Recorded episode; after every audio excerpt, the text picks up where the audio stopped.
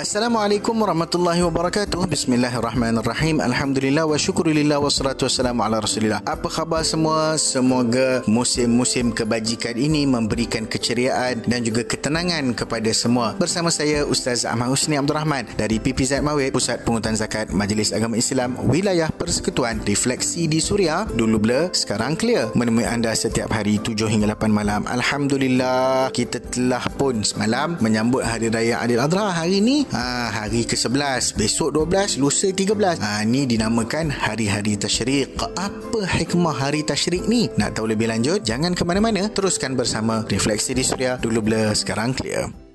Orang Ipoh atau usah nyorongin je, dengarlah Suria sembilan puluh enam perpuluhan kosong F M. Refleksi di Suria, dulu blur, sekarang clear. Bersama saya Ustaz Zaman Abdul Rahman. Apa maksud hari tashrik ni, Ustaz? Kita selalu dengar tapi macam tak pernah tahu pun maksud dia. Okey guys, hari tashrik ini adalah hari ke sebelas, dua belas dan tiga belas Zulhijjah. Ia juga ada nama-namanya tersendiri. Ha, antara nama umumnya adalah Ayyamu Mina, iaitu hari-hari Mina. Ha, dan hari ke sebelas disebut hari Al-Qar, iaitu hari persediaan jemaah haji bermalam di Mina. Hari ke dua belas disebut hari nafar awal dan hari yang ke tiga belas disebut hari nafar thani. Firman Allah Subhanahu wa taala, "Wadhkurullaha fi ayyamin ma'dudat," dan berzikirlah dengan menyebut Allah dalam beberapa hari yang berbilang, dalam surah Baqarah ayat dua ratus tiga. Apa maksud ayyam ma'dudat, hari-hari berbilang ni? Ha, maksudnya hari tashrik lah. Perkataan tashrik berasal dari bahasa Arab yang bermaksud matahari terbit, dan ada juga yang mengaitkannya dengan menjemur sesuatu. Kata Imam Nawawi rahimahullah, hari tashrik adalah tiga hari selepas Hari Raya Adil Adha, hari ke sebelas, dua belas dan tiga belas Zulhijjah. Ia disebut tashrik kerana bermaksud menjemur daging korban di tengah terik mentari supaya daging tersebut tidak rosak. Ha, zaman tu mana ada freezer, mana ada peti ais kan? Ha, dalam hadis disebut bahawasanya ia adalah hari untuk memperbanyakkan zikir, iaitu takbir kepada Allah dan lain-lain. Tunggu, banyak lagi kita nak cerita. Refleksi di Suria, dulu blur, sekarang clear.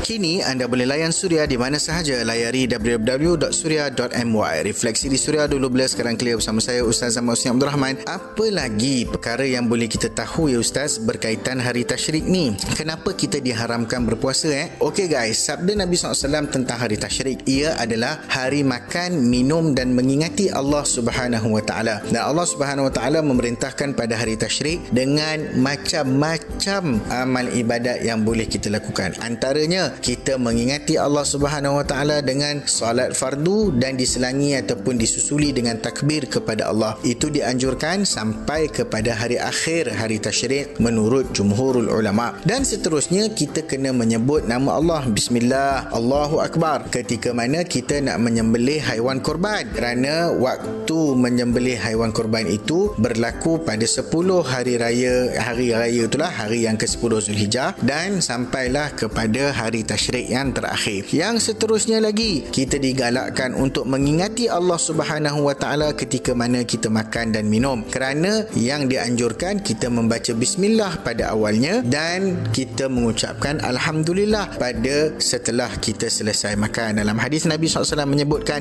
sesungguhnya Allah Subhanahu wa taala redha terhadap seorang hamba ketika dia makan sesuatu makanan dan memuji kepadanya dengan menyebut alhamdulillah, dan minum satu minuman serta memuji kepada Allah Subhanahu wa taala. Sebab itu antaranya kita tak boleh puasa, sebab ini adalah hari-hari yang dikhususkan untuk makan, minum serta mengingati Allah. Clear eh? Refleksi di Suria, dulu blur, sekarang clear.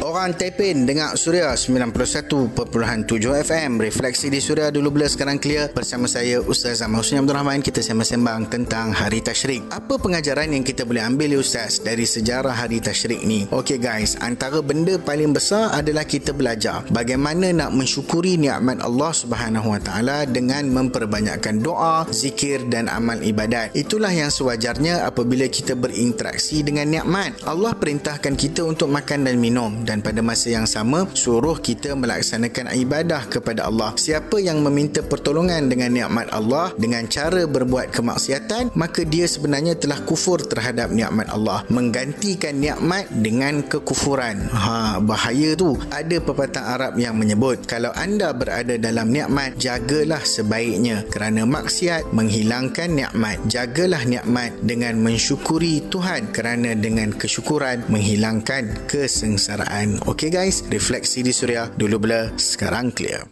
Kembali menghiburkan namun dengan penuh pengajaran. Refleksi di Suria, dulu blur sekarang clear, bersama saya Ustazah Musni Abdul Rahman. Syukur kita telah sampai kepada penghujung perbincangan. Moga-moga ada manfaat yang boleh kita ambil bersama. Jika terlepas siaran kali ini, anda masih boleh layan Suria menerusi podcast. Mudah sahaja muat turun aplikasi Suria F M. Nak bayar zakat? Mudah di hujung jari. Layari w w w dot zakat dot com dot m y. Kalau ada soalan, ada perbincangan, ada apa-apa nak tanya, ha, nak cadang nak apa, boleh bagi tahu kita dekat WhatsApp Suria kosong satu dua lima lima lima satu kosong lima tiga, atau kita boleh sahaja aa, D M Instagram saya at ustaz husni. Jangan lupa hashtag D B S C. Temui anda setiap hari tujuh hingga lapan malam. Hari Tashrik, indah sejarahnya, kekal bersyukur, itulah kuncinya. Assalamualaikum warahmatullahi wabarakatuh.